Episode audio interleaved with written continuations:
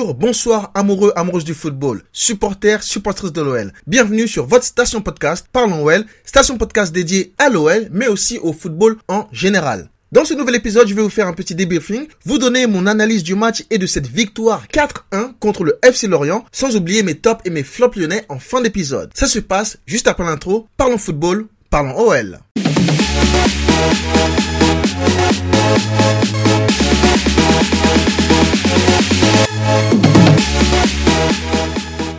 Après notre superbe victoire contre Monaco dimanche dernier, l'OL affrontait donc le FC Lorient en quête de points dans leur course au maintien face à des Lyonnais qui eux aussi hein, en quête de points, mais pour un autre objectif, celui du podium, synonyme de qualification en Ligue des Champions. Un Noël décimé par des absences importantes, dues à des blessures et des suspensions, manquait donc à l'appel pour ce match contre les Merlus, Memphis, Denayer, Marcelo, Barr, Cacré, Ben Lamry, pour ne citer que. Rudy Garcia devait donc bricoler pour composer un 11 de départ compétitif et on a beaucoup parlé de Mendes comme solution de dépannage en défense centrale, mais il n'en était rien, le milieu brésilien n'était même pas titulaire aujourd'hui. La composition de l'OL donc pour ce match de la 36e journée de Ligue 1 contre le FC Lorient, on avait Lopez dans les buts, Dubois, Diomandé, Deschilio et Cornet en défense.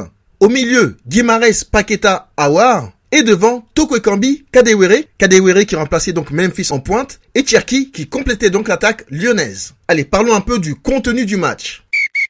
Bon, pour faire court, la première mi-temps c'était une c'était choquant de voir un Noël aussi pathétique. On n'a quasiment rien proposé. On a du mal à mettre notre jeu en place. Alors certes, on n'a pas concédé énormément d'occasions, hein, juste deux trois. On en a eu deux aussi, mais comme toujours, hein, beaucoup de maladresse. On en a l'habitude avec cette OL là. On a eu du mal à enchaîner 5 six passes de suite on a joué sur un espèce de faux rythme toute la première mi-temps. C'était, t'avais l'impression que les joueurs n'osaient pas, qu'ils étaient crispés, qu'ils jouaient avec euh, la peur au ventre contre un grand club européen et sans vouloir oser prendre de risques. Bref, un Noël très pauvre. En voyant les joueurs, t'avais envie de les secouer, t'avais envie de leur dire Oh bordel, mais réveillez-vous là Oh, qu'est-ce que vous foutez? Bref, première mi-temps médiocre.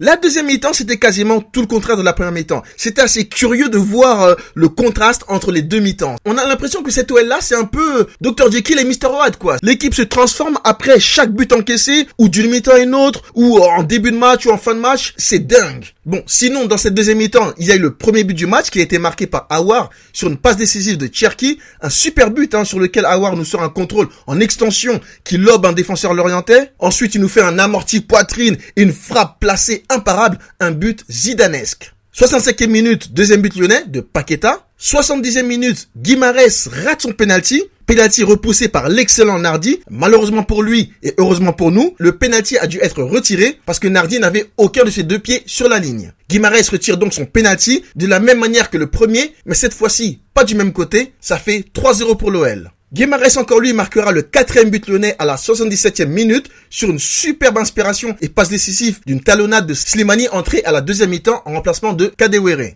Mon conduit réduira le score pour Lorient à la 83e minute d'une très belle frappe en pleine lucarne. À noter en toute fin de match l'entrée des jeunes Gaunes, Yaya Soumaré, Malo Gusto et Habib Keta, ce dernier qui a même eu une très grosse occasion à la 89e minute, mais sa frappe en demi-volée passe au-dessus des cages de Nardi. 4-1 qui sera donc le score final de cette rencontre, une victoire très importante en attendant le match de Monaco contre Reims, en espérant bien évidemment un faux pas des Monégasques.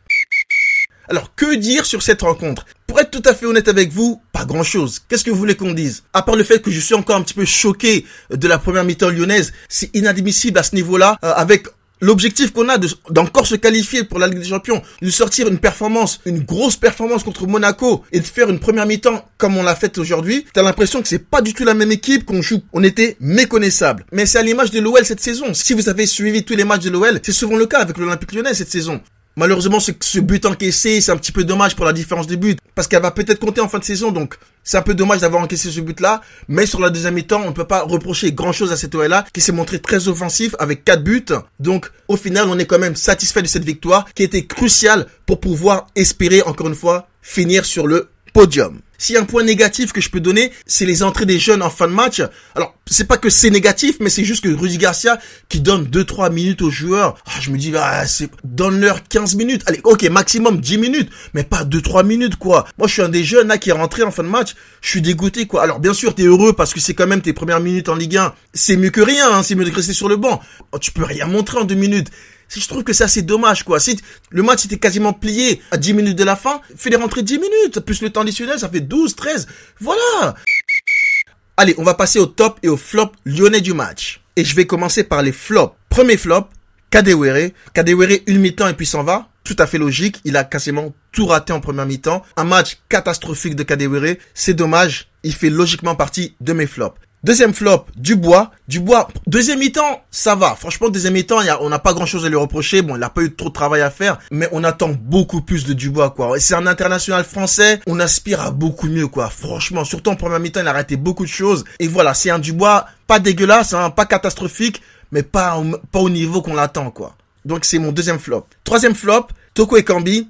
Alors, j'ai quand même hésité à le mettre en, flop, hein, pour être tout à fait honnête avec vous, parce que Toko Ekambi, malgré le fait qu'il a beaucoup de déchets, c'est quand même un gars qui fait des appels, qui propose, il rate beaucoup, c'est vrai, mais il est toujours en mouvement, il, est dangereux, il propose, on peut lui reprocher plein de choses, donc sa technique, sa finition, mais au moins il se donne à chaque match. T'as l'impression vraiment qu'il se donne, et je le mets dans mes flops un petit peu à contre-cœur, donc Toko Ekambi, troisième flop. Dans mes tops, j'ai mis Guimarès, magnifique, extraordinaire époustouflant. Franchement, un super match du milieu brésilien.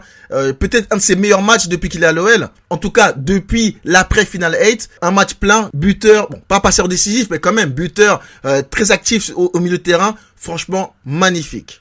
Deuxième top, Cherki, notre meilleur joueur offensif aujourd'hui passeur décisif. Il a montré toute sa palette technique, vraiment un magicien. Franchement, balle pied, c'est un magicien. Lorsqu'il est moins individualiste et beaucoup plus collectif. Et aujourd'hui, on a vu, hein, on a vu la différence lorsqu'il joue beaucoup plus collectif, 100% efficacité. Et l'impact qu'il a eu devant, c'était incroyable. Franchement, un très très bon match de Cherki.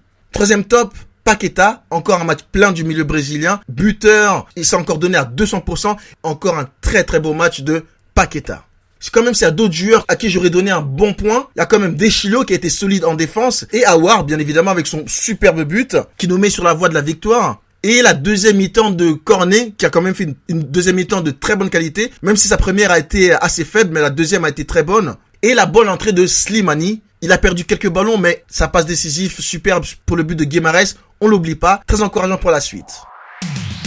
Voilà pour le débriefing de ce match OL FC Lorient. Merci à toutes et à tous d'avoir écouté cet épisode, les gones. Il reste deux matchs, on espère deux victoires. Donc restez branchés. N'oubliez pas de me suivre sur Spotify, Google Podcast, Castbox, qu'importe la plateforme sur laquelle vous écoutez ce podcast. N'oubliez surtout pas de me suivre et aussi sur Instagram et Twitter, Toguro86 Podcast. Je vous dis à la semaine prochaine, les gones. Ciao, ciao